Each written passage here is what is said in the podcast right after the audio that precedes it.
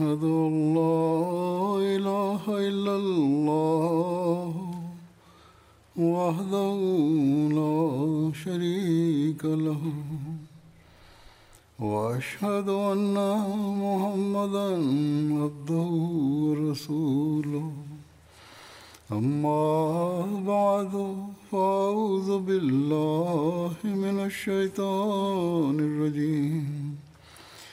بسم الله الرحمن الرحيم الحمد لله رب العالمين الرحمن الرحيم مالك يوم الدين إياك نعبد وإياك نستعين. اهدنا الصراط المستقيم. صراط الذين أنعمت عليهم. غير المغضوب عليهم ولا الضالين. Hazrat Amirul Mominin Mwenyezi Mungu amsaidie sana anasema kuanzia leo jalsa ya Kadian imeanza na katika baadhi ya nchi za Afrika pia mikutano ya mwaka inaendelea kufanywa. Mwenyezi Mungu aibariki kila jalsa ya nchi hizi. Insha Allah taala, siku ya Jumapili, siku ya mwisho ya jalsa, hutuba nitakayoitoa katika jalsa salana ya Kadian katika kipindi hiki nchi zingine za afrika pia zitashiriki. Kuna nchi saba au nane. Na tutajitahidi kuziunganisha kwa pamoja kwa kupitia mta kwa vyovyote vile sasa kwa kuwa katika nchi hizi watu wakijumuika katika mahala pamoja watakuwa wakisikiliza hutuba ya ijumaa na wamepata mazingira makhsus ya kusikiliza kwa umakini. Hivyo mimi nimeona ni vizuri ya kwamba katika maneno ya hatmasihi maud alahsatu wassalam nieleze mambo ambamo yeye ameeleza kuhusu shabaha ya ujio wake na shabaha ya kuanzisha jumuiya na ametoa nasaha mbalimbali. mbali wanajumuiya wapya walio wengi na wanajumuiya wa vizazi vipya watashiriki katika jalsa hizi ambao katika maneno ya hat masihe maud alahsatu wassalam mambo haya yatakuwa bado hayajawafikia. Hivyo kwao pia ni muhimu kuyajua ili wajitahidi na katika siku hizi hasa wafanye juhudi ya kuzidi na kuongezeka katika imani na kupata maendeleo katika imani na yakini na kwenye ikhlasi na unyofu na wakiomba msaada wa allah wapate kuelewa kuhusu shabaha ya ujio wa masihi maudlah salam na kuhusu wajibu wao. Shabaha ya kuanzishwa kwa jumuiya ilikuwa ni nini na kwa nini katika zama hizi ilikuwa muhimu ya kuanzishwa hadakdas masihe maud alahsatu wassalam akieleza jambo hilo anasema zama hizi ni zenye baraka sana ya kwamba mwenyezi mungu katika siku hizi zilizojaa fitina na ufisadi kwa fadhila yake tu alinuia kwa ajili ya kudhihirisha shani ya mtume salallahu alaihi wasallam ya kwamba kutoka ghaibu alifanya mpango wa kuinusuru islam na alianzisha silsila moja mimi nataka kuwauliza watu hawa ambao wana uchungu kwa ajili ya islam katika mioyo yao na heshima na taazima yake imo mioyoni mwao ya kwamba wao waniambie ya kuwa je zama imepita juu ya islam zaidi ya zama hii ambamo mtume salallahu alehi wasallam awe ameshutumiwa na kutukanwa kiasi hicho? Kurani tukufu iwe imezalilishwa kwa kiasi hicho kisha mimi nasikitika sana kwa kuona hali ya waislamu na saa nyingine kwa sababu ya uchungu huo mimi nakosa utulivu ya kwamba wao wamekosa hisia ya kujihisi tazlili hiyo. Je mtume salallahu wasalam hakuwa na heshima mbele ya mwenyezi mungu ya kwamba hata juu ya hali hiyo ya kutukanwa yeye asingeanzisha silsila fulani ya kimbinguni na kwa kufunga midomo ya wapinzani hawa waislam angesambaza taazima na utukufu wake katika dunia ilhali allah mwenyewe na malaika wake humsalia mtume salallahu alaihi waalaihi wasallam basi wakati wa uunjifu huo wa heshima ni muhimu kwamba mtume salallahu alehi wasallam atumiwe salamu na mwenyezi mungu ameanzisha silsila hiyo ili tumsalie mtume muhammad salallahu alaihi waalaihi wasallam.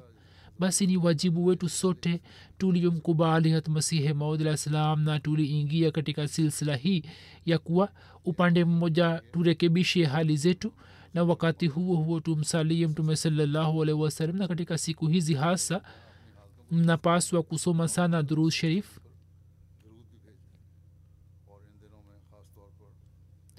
Tutakapomsalia mtume salallahu alaihi waalaihi wasallam zaidi na zaidi wakati ule tutakuwa wenye kutimiza shabaha ile ambayo ameeleza hatmasihi wassalam ili kusimamisha heshima na taazima ya mtume salallahu alaihi wasallam. Kisha akieleza shabaha ya ujio wake. Hatmasihi maudlah salam anasema mimi nimetumwa ili nisimamishe tena heshima ya mtume salallahu alaihi iliyopotea na niionyeshe dunia ukweli wa kurani tukufu na hizo zinaendelea kufanywa lakini wale ambao kuna pazia juu ya macho yao hawezi kuiona ilhali silsila hiyo imenawiri misili jua na watu walio ni mashahidi juu ya nishani zake wakijumuishwa sehemu moja idadi yao iwe kubwa kiasi hiki ya kwamba izidi kuliko majeshi ya mfalme fulani katika ardhi. Katika nchi mbalimbali za dunia mikutano inayoendelea kufanywa ambamo maelfu ya wanajumuiya wameshiriki hata hao pia ni nishani moja katika nishani zake. Sayidina ahmad aslam anasema kwamba zipo sura nyingi za ukweli wa silsila hii ambazo si rahisi kuzieleza zote kwa kuwa islam ilikuwa imeshutumiwa sana hivyo mwenyezi mungu kwa munasaba huo huo ameonyesha taazima ya silsila hiyo.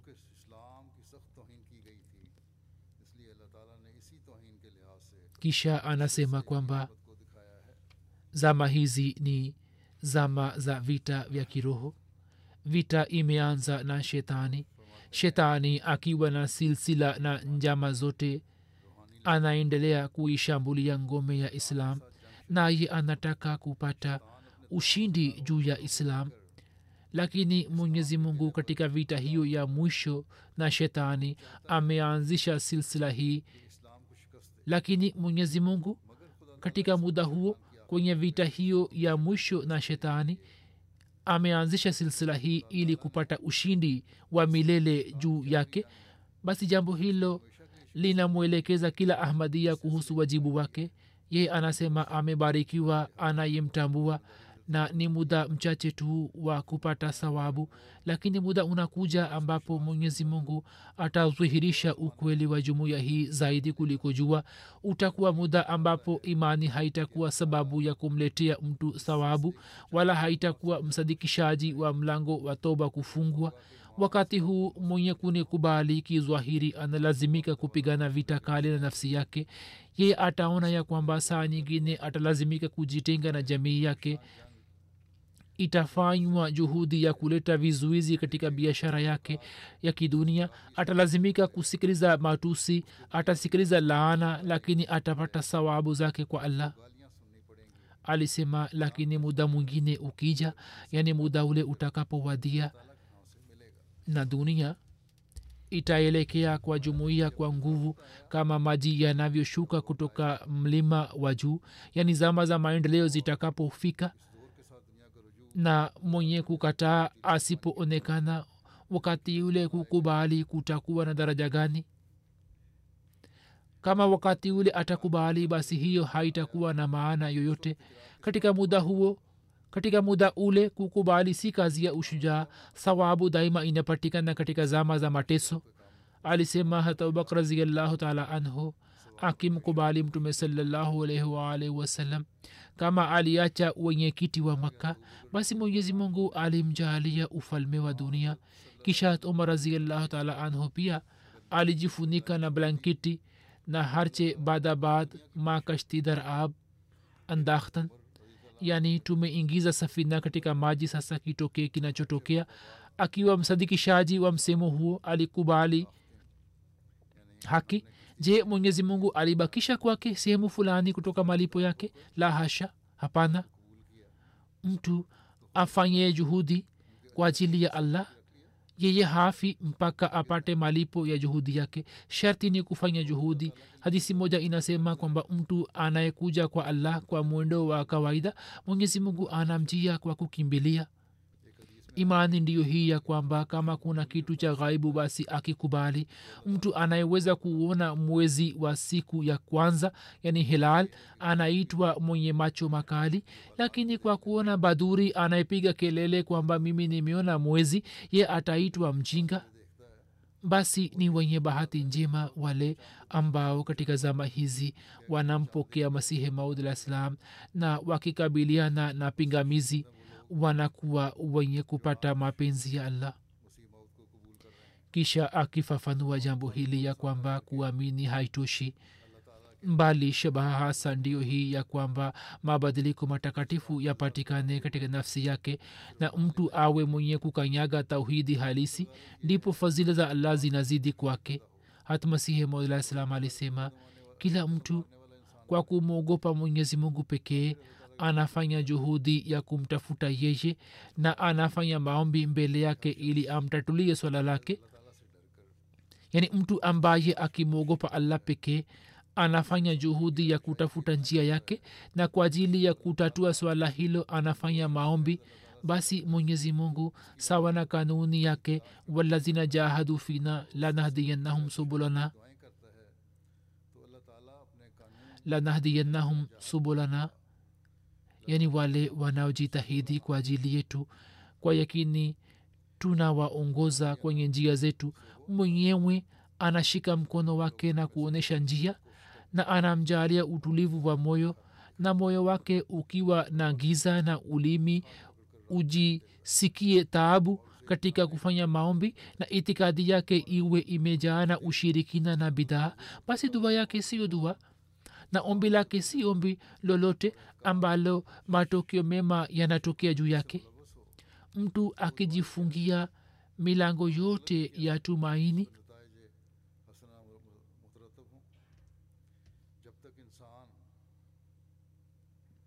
mtu kwa kujifungia milango yote ya tumaini na njia zote za haramu asipomwomba mwenyezi mungu kwa moyo wake safi na kwa ikhilasi na imani hadi wakati ule yeye hapati daraja kwamba nusura na msaada wa allah umfikie lakini yeye anapoinama mbele ya mlango wa mwenyezi mungu na anafanya maombi mbele yake basi hali yake hiyo inavutia nusura na rehema ya mwenyezi mungu. Na mwenyezi mungu kutoka mbinguni anachungulia kwenye kona za moyo wake. Na kama katika kona fulani kuna aina fulani ya giza au ushirikina na ni sehemu ya bidhaa fulani basi dua na ibada zake anamrudishia. Na anapoona ya kwamba moyo wake umetakasika na kila aina ya tamaa ya nafsi na giza hapo anamfungulia milango ya rehma na akimjalia kivuli chake mwenyewe anabeba jukumu la kumlea. Alisema ya kwamba silsila hii mwenyezi mungu ameianzisha kwa mkono wake na baadhi tunaona ya kwamba watu wengi wanakuja ambao wanakuwa na tamaa za nafsi. Wakifanikiwa katika tamaa zao basi ni kheri waila dini ni nini na imani ni nini? Baadhi ya watu wanafanya bayati kwa shubaha fulani ya kidunia akieleza ufafanuzi wake anasema kwamba tamaa za nafsi ni ushirikina ambazo zinaleta pazia juu ya moyo. Hata kama mtu awe amefanya baiati hata hivyo tamaa hizi zinakuwa sababu za kumwangusha chini. Silsila yetu ndiyo hii ya kwamba mtu akiachana na ubinafsi akanyage juu ya tauhidi halisi awe na nia kweli ya kupata haki wa ila akiona tofauti ikitokea katika mambo yake basi wakati ule yeye atajitenga nayo je maswahaba watukufu walikuwa wamemkubali mtume salallahu alaihi wasallam kwa shabaha hiyo ya kwamba wapate mali na utajiri? Hapana. Hazur anasema kwamba tunapoona maisha ya maswahaba hatuoni hata tukio moja la aina hiyo. Katika maisha yao wao hawakufanya hivyo. Baiati yetu ni baiati ya toba tu ilhali baiati ya maswahaba ilikuwa ni kutoa kichwa katika hutuba za nyuma nimeeleza matukio mengi ya maswahaba jinsi walivyokuwa wakijitolea vichwa vyao. Nilikuwa nimeeleza katika hutuba zangu nyingi. Upande mmoja walikuwa wakifanya baiati na upande wa pili walikuwa wakijitolea mali na heshima na nafsi na kila kitu kilichokuwa kwao kana kwamba wao si mmiliki wa kitu chochote na hivyo walikuwa wakiacha dunia na mambo yake yote ya kujipatia heshima au mali na vitu vingine. Ni nani awezaye kujua kwamba sisi tutakuwa wafalme au tutakuwa mshindi wa nchi fulani? Mambo hayo hayakuwepo katika fikira zao bali wao walikuwa wamejitenga na kila aina ya tumaini na muda wote walikuwa tayari kuvumilia kila aina ya shida na mateso katika njia ya allah kwa ladha mpaka walikuwa tayari kutoa uhai wao na uzima wao wao walikuwa na hali hiyo hiyo ya kwamba wao walikuwa wamejitenga na dunia hii. Lakini hili ni jambo jingine ya kwamba mwenyezi mungu aliwajaalia neema zake na wale waliojitolea kila kitu katika njia ya allah yeye akawajaalia kwa kuongeza maradufu kisha akieleza zaidi ya kwamba shabaha ya kuanzishwa kwa jumuiya ni kusimamisha tauhidi halisi na kuzalisha mapenzi ya allah anasema ya kwamba kuna maana gani ya kumpenda allah? Ndiyo hii ya kwamba mtu atangulize ridhaa ya allah juu ya wazazi mke watoto nafsi yake mpaka juu ya vitu vyote. Hivyo kurani tukufu inasema ya kwamba fazkurullaha kazikrikum abaakum au ashadda zikra. Basi mkumbukeni allah kama mnavyo wakumbuka baba zenu au kumbukeni zaidi. Sasa humo kuna jambo la kuzingatiwa ya kwamba mwenyezi mungu hakutoa fundisho hilo ya kwamba nini mumwite allah kwa jina la baba bali ametufundisha hili ili tusidanganike kama walivyodanganika manusara na mungu asiitwe kwa jina la baba na mtu akisema kwamba basi huu ni upendo wenye daraja ya chini kuliko wa baba basi kwa ajili ya kuondoa shutuma hiyo aliweka ashaddo zikra. Kama au ashaddo zikra isingekuwepo basi ingeweza kuletwa shutuma lakini sasa maneno hayo yameitatua basi haya ni mapenzi ya allah ambayo yanapatikana au yanapaswa kupatikana moyoni mwa mumini ya kwamba yeye awe na mapenzi ya allah zaidi kuliko uhusiano wake wote wa kidunia. Tunatakiwa kujichunguza ya kwamba je mapenzi haya tunafanya juhudi ya kuzalisha ndani mwetu? Au je kwa ajili yake kuna shauku au jaziba moyoni mwetu hadrat akdas masihi maud alahsalatu wassalam akifafanua zaidi kuhusu mapenzi haya na akieleza kiwango cha mapenzi haya anasema ya kwamba kwa ajili ya kusimamisha tauhidi ya kweli ni muhimu ya kwamba nini mupate sehemu kamili kutoka mapenzi ya allah na mapenzi haya hayawezi kuthibitika mpaka musiwe kamili katika matendo hayathibitiki kwa ulimi tu mtu anayetaja jina la sukari kwa kutaja jina lake tu hawezi kuhisi utamu wake? Yaani mtu akitaja jina la sukari hawezi kujihisi utamu wake? Au akikiri kuhusu urafiki wa mtu fulani kwa ulimi lakini wakati wa shida amwache bila kumsaidia mtu huyo hawezi kuwa rafiki, kawe, rafiki mkweli? Vivyo hivyo mtu akikiri kuhusu tauhidi ya allah kwa ulimi wake tu na pia aseme kwamba yeye anampenda mwenyezi mungu. Hapo hatapata faida yoyote bali kinachohitajika ni matendo. Sio maana ya kwamba kukiri kwa ulimi si kitu chochote hapana bali nachotaka kusema ni kwamba pamoja na kukiri kwa ulimi matendo pia ni kitu cha lazima. Hivyo ni muhimu ya kwamba mujitolee maisha yenu katika njia ya allah. Yaani mwenyezi mungu atangulizwe juu ya vitu vyote amri zake zitangulizwe juu ya kila kitu. Dini iliyotumwa na allah iwe juu ya kila kitu na nyini muwe wenye kutanguliza dini juu ya dunia alisema kwamba na hii ndiyo islam na ndiyo shabaha ile ambayo mimi nimetumwa kwa ajili yake basi wakati huu mtu asiyekuja karibu na chemchem hii ambayo mwenyezi mungu ameitirisha kwa shabaha hiyo yeye kwa yakini anakosa bahati njema. Kama kuna nia ya kupata chochote na kufikia lengo basi mta basi mtafutaji mkweli anapaswa kuelekea kwa chemchem na asonge mbele na aweke mdomo wake juu ya kando ya chemchem hii inayotiririka na hiyo haiwezi kutokea mpaka ainame mbele ya mwenyezi mungu kwa moyo wake wote na azame katika njia yake na afanye ahadi ya kwamba hata kama heshima ya dunia imwondoke na milima ya misiba ianguke juu yake hata hivyo ye hatamwacha mwenyezi mungu. Hata kama itokee nini hatamwacha allah na katika njia ya allah atakuwa tayari ya kujitolea kila kitu. Ibrahim alah alikuwa na ikhlasi hiyo hiyo azimu mpaka akawa tayari kumchinja mwanaye. Islam inataka kuwafanya wengi kuwa ibrahim.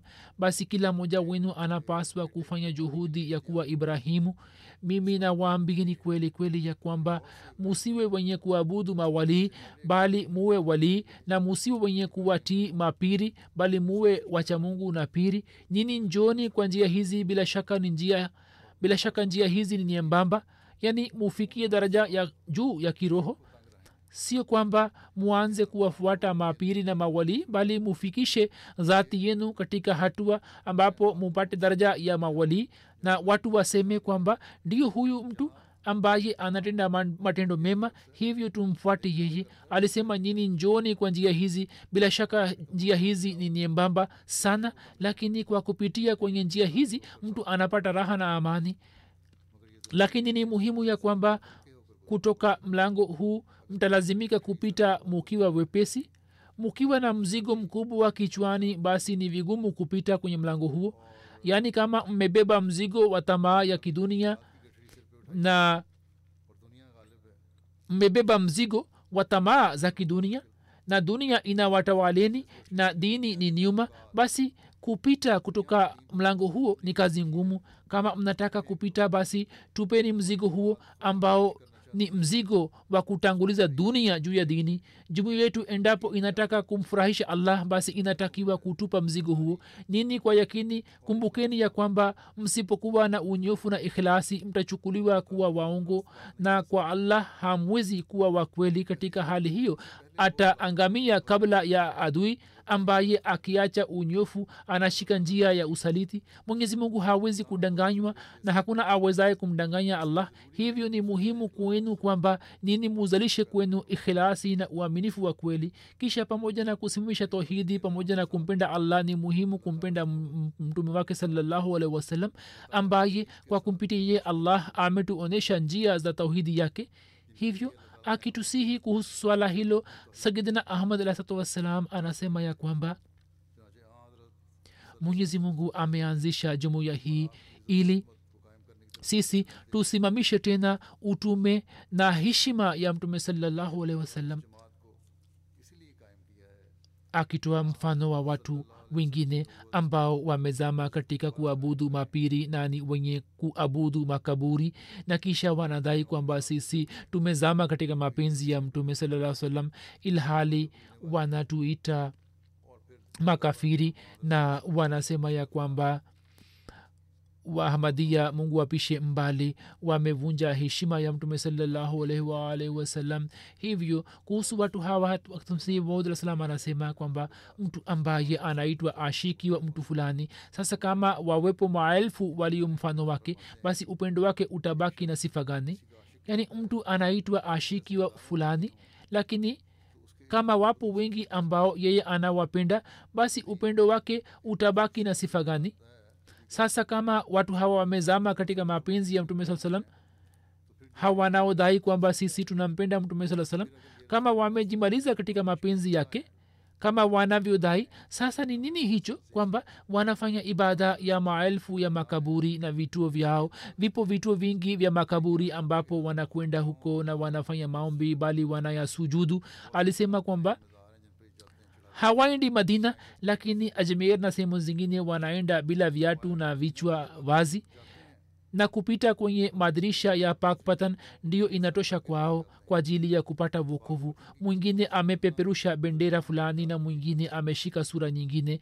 Kwa kuona tamasha na sherehe za watu hawa moyo wa muislamu mkweli unatetemeka kwamba watu hawa wamefanya nini katika bara ndogo nchini india na pakistan mambo hayo ni ya kawaida. Mwenyezi mungu kama asingekuwa na ghera ya islam na inna dina indallahi lislam isingekuwa kauli ya mwenyezi mungu. Na yeye kama asingesema hivi ya kwamba inna nahnu nazalna zikra wa inna lahu lahafizun. Bila shaka leo islam ilikuwa imefikia hali ya kufutwa ambayo mtu asingekuwa na mashaka ndani yake lakini ghera ya mwenyezi mungu ilichemka ilipata jaziba na rehema na ahadi yake ya kulinda islam ilitaka kwamba amtume nabii mfuasi wa mtume salallahu alehi wasallam na katika zama hizi ahuishe utume wake kwa mara nyingine tena. Hivyo yeye alianzisha silsila hii na amenituma kuwa maamur na mahdi.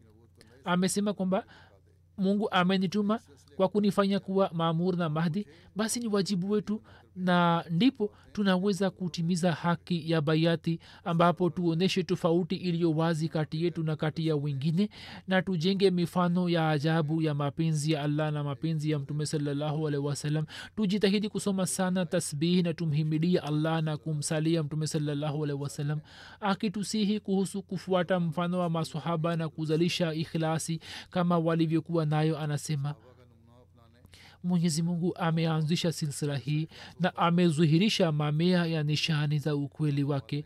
Shabaha yake hasa ndiyo hii ya kwamba jumuiya hii iwe jumuiya ya masahaba na ije tena zama za karne bora.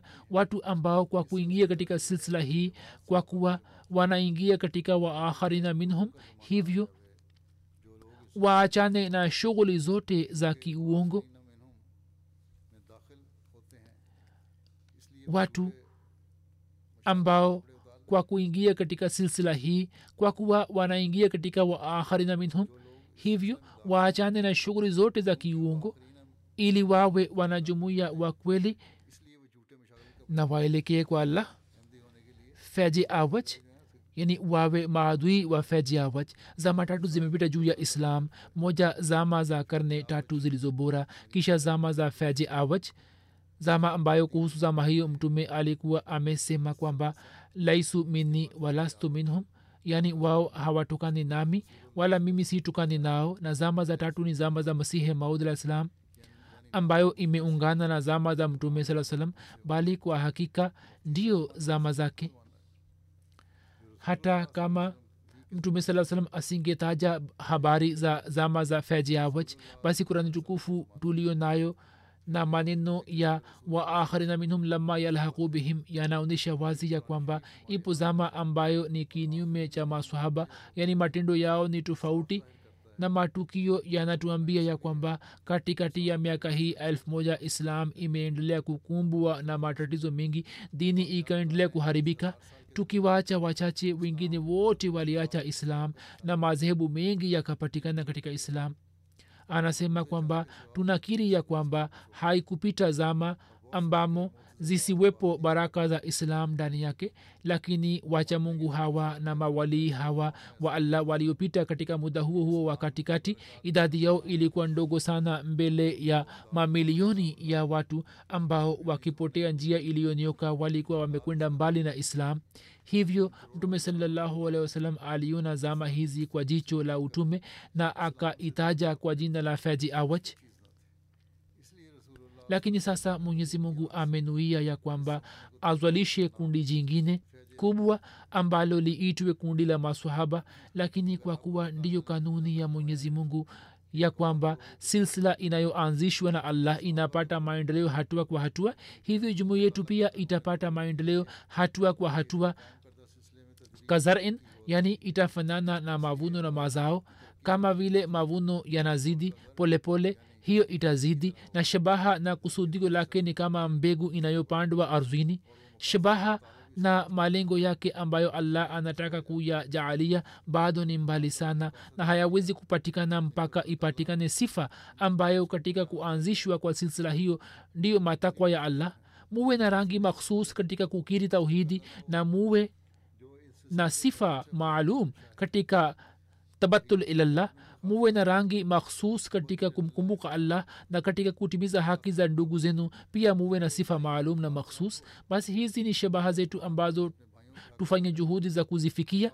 Ndipo tutaona maendeleo ya jamaati. Kisha akituelekeza kusoma kurani tukufu kwa umakini na kwa kuelewa anasema ya kwamba ikumbukeni ya kwamba kumbukeni ya kwamba kurani tukufu imefanya hisani juu ya vitabu na manabii waliotangulia ya kwamba mafundisho yao yaliyokuwa na rangi ya visa iliyapa rangi ya kielimu. Mimi nasema kweli kweli ya kwamba mtu hawezi kupata wokovu kwa kupitia visa hivi mpaka asome kurani tukufu kwani hii ni shani ya kurani tukufu peke yake ya kwamba wainnahu la qaulun faslun wama huwa bilhazl yani kwa hakika hiyo ni kauli yenye uamuzi wala hiyo si mzaha. Hiyo ni mizani nuru uponyo na ni rehma watu wanaosoma kurani tukufu ilhali wanaichukulia kisa tu wao hawakusoma kurani bali wamevunja heshima yake. Wapinzani wetu kwa nini wametupinga vikali? Sababu yake ndiyo hii ya kwamba sisi tunataka kuonyesha kurani tukufu kama asemavyo allah kwamba ni nuru na hekima na maarifa. Nao wanajaribu kuichukulia kama kisa tu cha kawaida. Na sisi hatuwezi kuvumilia hiyo. Kwa fadhila ya allah mwenyezi mungu ametufungulia ya kwamba kurani tukufu ni kitabu kilicho hai chenye nuru na mwanga. Hivyo kwa nini sisi tujali upinzani wao ilmuradi mimi na wasihi mara kwa mara watu ambao wanahusika nami ya kwamba mwenyezi mungu ameanzisha silsila hii ili kudhihirisha maarifa na haki mambo ambayo uelewa wake tunaweza kuupata kwa kupitia kurani tukufu. Kwani bila kurani tukufu nuru na mwanga hauwezi kuzalika katika maisha yetu nami nataka ya kwamba kwa kupitia ukweli wa kimatendo sifa ya islam izwihiri juu ya dunia kama ambavyo allah amenituma kufanya kazi hiyo. Hivyo someni sana kurani tukufu lakini si kwa kuelewa kuwa kisa tu bali kwa kuichukulia kuwa falsafa moja. Basi kila mwanajumuiya anapaswa kuelekea kujua maana na maelezo yake kisha akielekeza kuhusu matendo mema na matendo mema yana maana gani. Anasema kwamba katika kurani tukufu mwenyezi mungu ameunganisha imani na matindo mema amali njema ni ile isiyo na hata chembe cha ufisadi. Kumbukeni ya kwamba daima matendo ya binadamu yanavamiwa na wezi. Hawa ni wezi gani? Sifa ya kujionyesha mtu anapofanya amali kwa kujionyesha na kujipendelea akitenda matendo anafurahi katika nafsi yake kwamba nimefanya kazi njema sana na maasi ya aina aina na mazambi yanayotokea kwake. Hawote ni wezi na kwayo matendo yanakuwa batili. Kitendo chema ni kile kisicho na zulma kujipendelea kujionyesha kibri na mawazo ya kunyanganya haki za binadamu. Kama vile mtu anavyoepukana na amali njema katika akhira anaepukana nayo katika dunia hii kama katika nyumba moja kuna mtu mwenye kutenda matendo mema basi nyumba nzima inasalimika. Mwelewe ya kwamba msipokuwa na matendo mema kuamini pekee haina faida yoyote. Tabibu anaandika dawa. Maana yake inakuwa hivi ya kwamba kile alichokiandika mgonjwa ainunue na ameze dawa ile na asipotumia dawa hizi na aweke karatasi ile katika nyumba yake basi atapata faida gani? Basi hii ni kazi yetu ya kwamba sisi tufuate nasaha zake. Kitu hiki ni muhimu sana. Waila baiati haina faida yoyote. Anasema kwamba muda huu nini mmefanya toba. Sasa katika siku za usoni mwenyezi mungu anataka kuona ya kwamba kwa kupitia toba hiyo nini mmejisafisha kiasi gani? Hii ni zama ambamo mwenyezi mungu kwa kupitia ucha mungu anataka kutofautisha baina yenu wapo wengi ambao wanalalamika juu ya mwenyezi mungu na hawaoni nafsi yao. Binadamu anajizulumu mwenyewe waila mwenyezi mungu ni mwingi wa rehema na mwingi wa ukarimu. Wapo baadhi ambao wanakuwa na habari kuhusu mazambi yao na wapo wengine ambao wanakuwa hawana habari kuhusu mazambi yao. Ndio maana mwenyezi mungu amefanya mpango wa kufanya istighfar daima dawamu. Hatujui kwamba mtu katika muda gani aseme jambo fulani ambalo liingie katika mazambi hivyo muendelee kufanya istighfar. Mtu aendelee kufanya istighfar ili aweze kuepukana na mazambi yanayoweza kutokea kwa kupitia mikono yake miguu yake au masikio yake au ulimi wake au macho yake. Siku hizi mnapaswa kusoma dua ya adam alah salam alisema kwamba musome dua ile ya adam alah salam. Dua yenyewe ni kwamba rabbana zalamna anfusana wa illam takfir lana watarhamna lanakunana min alkhasirin dua hiyo imekwisha kubaliwa tayari. Msiishi maisha kwa kughafilika. Mtu asipoishi maisha kwa kughafilika hatuwezi kutafakari kwamba yeye atakumbwa na balaa fulani. Hakuna balaa inayoweza kutokea bila izni ya allah ndio maana mwenyezi mungu alinifunulia dua hii kwamba rabe kullo shain khadimuka rabe fahfazni wansurni warhamni alisema kwamba someni dua hiyo vile vile kisha anasema ya kwamba kumbukeni ya kuwa akili inatokana na usafi wa roho. Maadamu mtu anasafisha roho yake basi anazidi katika akili na malaika akisimama mbele yake anamsaidia. Lakini mwenye kuishi maisha ya ufasiki hawezi kupata mwanga kichwani mwake. Shikeni ucha mungu ili allah awe pamoja nani. Mubaki pamoja na mwaminifu ili mufunguliwe uhakika wa takwa na mujaaliwe hayo ndi matakwa ambayo tunataka kuyasimamisha duniani. Anasema kwamba jamaati yetu inapaswa kukumbuka na saha hiyo na daima wazingatie habari hii ambayo naiweka mbele yao. Mimi daima napata wazo ya kwamba katika dunia hii kunakuwa na uhusiano wa aina aina zingine zinakuwa kwa sababu ya uzuri zingine zinatokana na familia na utajiri na zingine zinatokana na nguvu fulani lakini mwenyezi mungu hazijali husiano hizi zote. Ye amesema wazi kwamba inna akramakum indallahi atkakum yani mbele ya allah mwenye heshima na tazima ni yule ambaye ni mcha mungu. Sasa wale ambao ni wacha mungu katika jumuiya mwenyezi mungu atawabakisha na wengine atawaangamiza. Sehemu hii ni hatari sana na katika sehemu hiyo wawili hawawezi kusimama kwamba mcha mungu pia abaki pale pale na mchafu pia abaki pale pale. Lazima mcha mungu asimame na mchafu aangamizwe na kwa kuwa mwenyezi mungu anajua kwamba ni nani mcha mungu mbele yake hivyo sehemu hii ni hatari sana mwenye bahati njema ni yule ambaye ni mcha mungu na mwenye bahati mbaya ni yule ambaye amekuja chini ya laana yake. Hivyo daima mufanye toba na istighfar na mufanye juhudi ya kuepukana na shetani. Anasema kwamba kwa kuingia katika jumuiya hiyo nini? Muwe na maumbile tofauti kabisa na muwe wenye kuishi maisha mapya kabisa. Musiwe wale mliokuwa kabla ya baiati msifahamu kwamba mkibadilika katika njia ya allah mtashikwa na haja fulani au maadui zenu wengi watazalika? Hapana. Anayeshika kamba ya allah hawezi kushikwa na haja na hawezi kupata siku mbaya mtu ambaye allah awe rafiki yake na msaidizi wake hata kama dunia nzima iwe adui wake ye hajali. Mumini akishikwa na shida na matatizo hahisi uchungu bali siku zile zinakuwa siku za peponi kwa ajili yake. Na malaika wa mungu humlinda na humhifadhi. Kwa muhtasari mungu mwenyewe anakuwa mlinzi wake na mhifadhi wake. Mungu ambaye ni mungu aliye ala kulli shain qadir. Yeye ni alimulghaib na hayu qayum hivyo kwa kushika kamba ya mwenyezi mungu je mtu anaweza kupata shida hapana mwenyezi mungu humwokoa mja wake mkweli katika muda huo. Mpaka dunia inashikwa na mshangao. Hata ibrahim alah ssalam aliposalimika kutoka moto je kwa dunia haukuwa mujiza wa ajabu?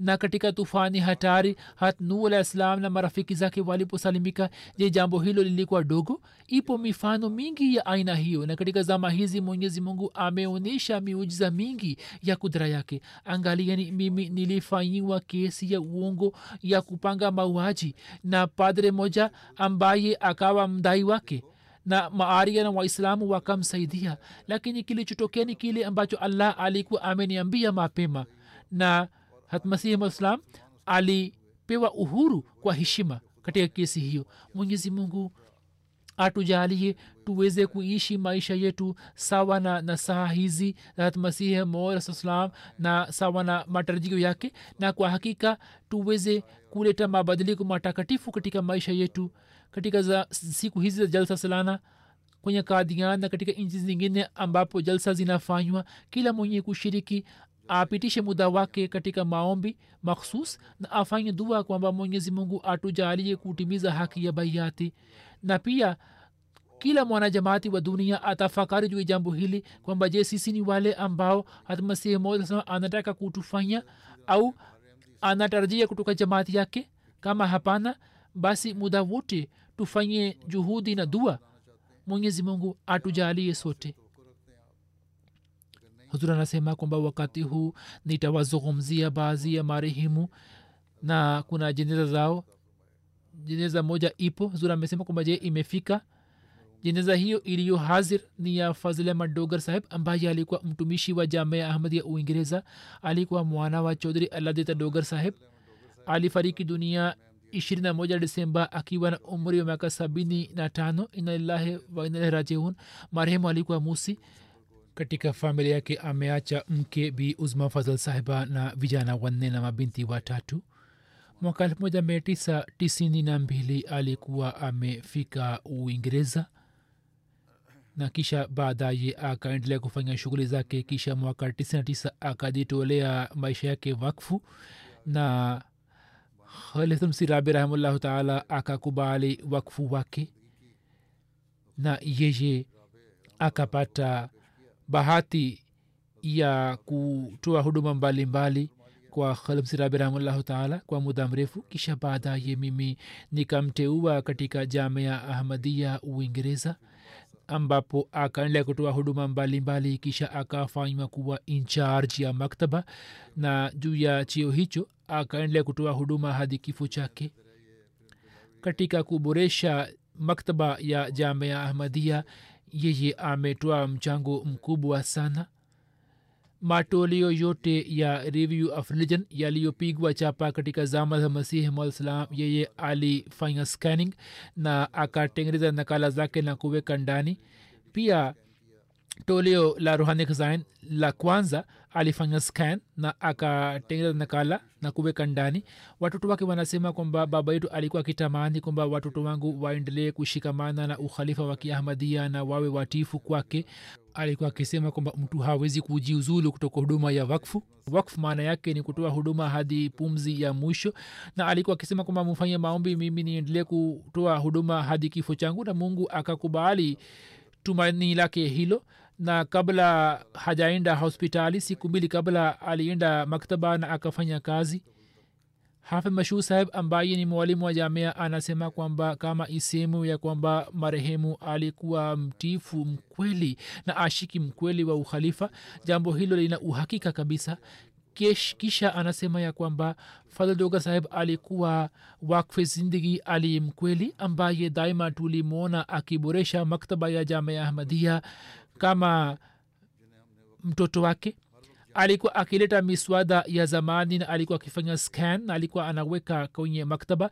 Bila shuba bila shaka hiyo ilikuwa juhudi yake ya kwamba katika maktaba ya jamia ahmadia wakati huu kuna vitabu elfu ishirini na tano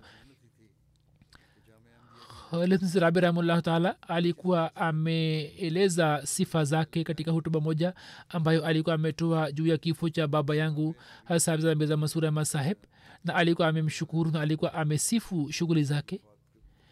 Aliendelea kutoa huduma wakati wa jalsa salana. Pamoja nami pia alikuwa ametoa huduma katika jalsa za rabwa na nimeona akifanya kazi kwa juhudi na alikuwa hana fikra kuhusu mambo mengine. Mwanamkwe bwana shahid ikbal ambaye ni sadr khudamramdia uswisi au amewahi kuwa sadr anasema kwamba kila nilipoongea naye alikuwa akisema kwamba je umesali au la? Alikuwa akitusihi kuhusu swala na alikuwa anatuelekeza kwamba tuswali kwa wakati. Mwenyezi mungu amghufirie na amrehemu na awajalie watoto wake waendelee kushikamana na jumuiya na ukhalifa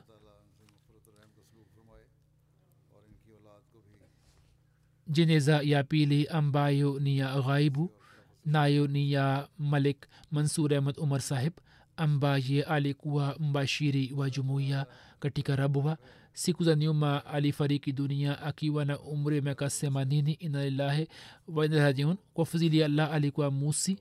Mwaka elfu moja mia tisa na sabini alifaulu jamia kisha akafaulu mtihani wa arbi fazl. Kuanzi sabini na moja hadi sabini na tatu akajifunza lugha ya kijerumani na kupata diploma kutoka university wa islamabad.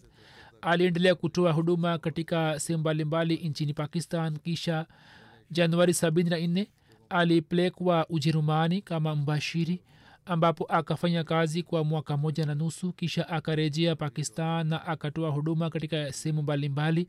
Kisha oktoba themanini na tatu akapelekwa tena ujerumani ambapo hadi themanini na sita akatoa huduma kama amir na mishri in charge. Na katika muda huo waliokuja kuomba silam alikuwa akiwafundisha lugha ya kijerumani na alikuwa akiwasaidia. Katika idara ya reshnata alitoa huduma akaendelea kufundisha lugha ya kijerumani katika jamia ahmadia takriban miaka 46 ametoa huduma ya wakf binti yake mmoja faiza rais ni mke wa anis rais ambaye ni mishri in charge japan na mwana mmoja sabahu zafar ni mbashiri wa jumuiya na ana watoto wake wengine.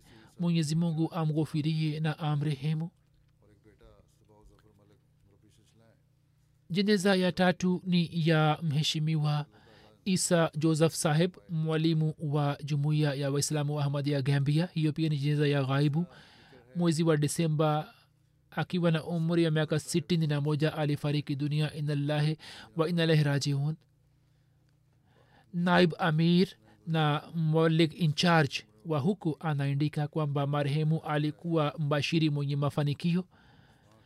Hakusoma jamea ahmadia lakini alikuwa mpe, alikuwa ashiki wa jamaati alikuwa akifanya kazi kama askari. Alikuwa akisema kwamba yeye ni askari wa jeshi la masihi mslam na jumuiya ikimpatia amri yoyote yuko tayari kutoa na kutekeleza. Wakati wa jalsa salana na katika mipango mingine ya kijamaati alikuwa akiwasaidia wanajamaati na alikuwa akiwapa majibu ya maswali yao na alikuwa akiwalea. Alikuwa anasema kwamba yeye anaona jinsi wahamadia wa pakistan wanavyojitolea hivyo anawaombea na anawaheshimu. Alikuwa na uhusiano makhsus na ukhalifa na alikuwa akimwindikia khalifa barua za maombi na akipata majibu. Alikuwa anaeleza kuhusu majibu yale kwa mapenzi makubwa. Alizalisha mapenzi ya ukhalifa katika watoto wao na alikuwa akiwaambia watoto wake mwindikie khalifa mtukufu barua za maombi. Ni mbashiri wa jamaati katika sierra leone siku hizi.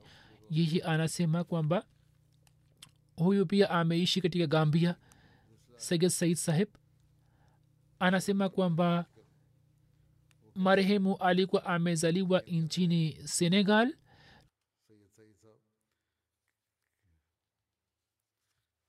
Kisha alikuja nchini gambia kwa ajili ya ajira. Na aliendelea kutoa huduma katika nasir ahmad secondary school kama mwalimu wa ufaransa mwalimu wa kifaransa. Kisha alikubali ahmadiyat na akazidi katika ikhlas na unyofu.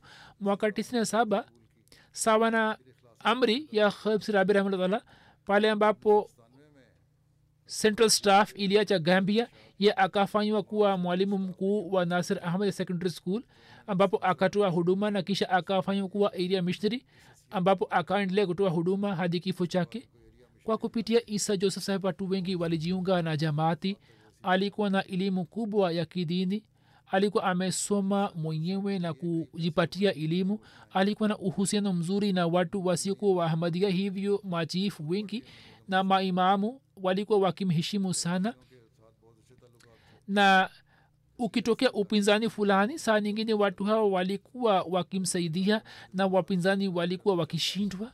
Kisha anaandika ya kwamba sifa yake moja ilikuwa ni kuwa na elimu kubwa. Alikuwa amesoma sana kama nisemavyo na alikuwa na uwezo mzuri juu ya vitabu vya jamaati alipata bahati ya kutoa hutuba wakati wa jalsa salana na pia akaendelea kuandika makala katika magazeti na majarida. Alikuwa na sifa maalum ya unyenyekevu alikuwa na uwezo wa kutoa rai nzuri na daima katika amri nzuri alikuwa akiingizwa katika hukumu muhimu alikuwa akiingizwa na mara nyingi rai yake ilikuwa inakubaliwa na wote. Alikuwa mwenye kusali sala ya tahajudi na kufanya maombi mengi. Alikuwa akiona ruya na njozi kweli. Na mtu akimwambia kwa ajili dua alikuwa akimshauri kwamba kwanza umwandikie khalifa barua ya maombi. Na kisha mwenyewe pia alikuwa akifanya maombi kwa ajili yake kisha kuna mbashiri wa gambia masud saheb anasema kwamba marehemu alikuwa na shauku ya kufanya mahubiri akisafiri kwa masaa mengi alikuwa akienda vijiji vya mbali. Alikuwa na tabia njema sana alikuwa mcheshi iwe furaha au ghamu daima alikuwa akitabasamu na alikuwa akikutana na watu kwa ibtisamu alikuwa akikutana na watu kwa mapenzi na upendo mpaka alikuwa akielewa kwamba huyu ananipenda sana alikuwa mwenye moyo mkunjufu na mpole sana. Na alikuwa hana tabia ya kusengenya na alikuwa mtifu kwa maafisa zake alikuwa akiwajali watu walio chini yake na kutia moyo anasema kwamba tulipojaribu kuwasiliana naye tulikuwa tukijua kwamba ameenda kufanya mahubiri. Juu ya whatsapp status alikuwa akiandika aya za kurani tukufu na hadithi za mtume saa salam na maandiko ya almasihi mauslam na makhulafa na picha zao na alikuwa akiwatumia wahamadia na wasiku wahamadia alikuwa na shauku ya mahubiri. Mwenyezi mungu amghofirie na amrehemu na awajalie watoto wake waweze kuendeleza mema yake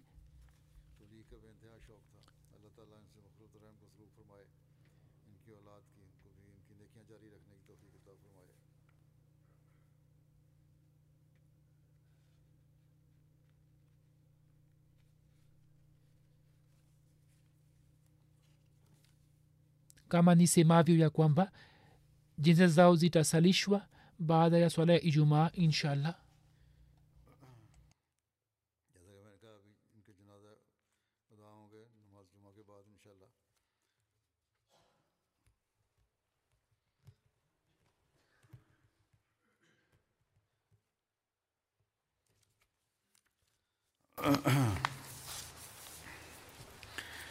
الحمد لله الحمد لله نحمده ونستعينه ونستغفره ونؤمن به ونتوكل عليه ونعوذ بالله من شرور ونعوذ بالله من شرور أنفسنا ومن سيئات أعمالنا.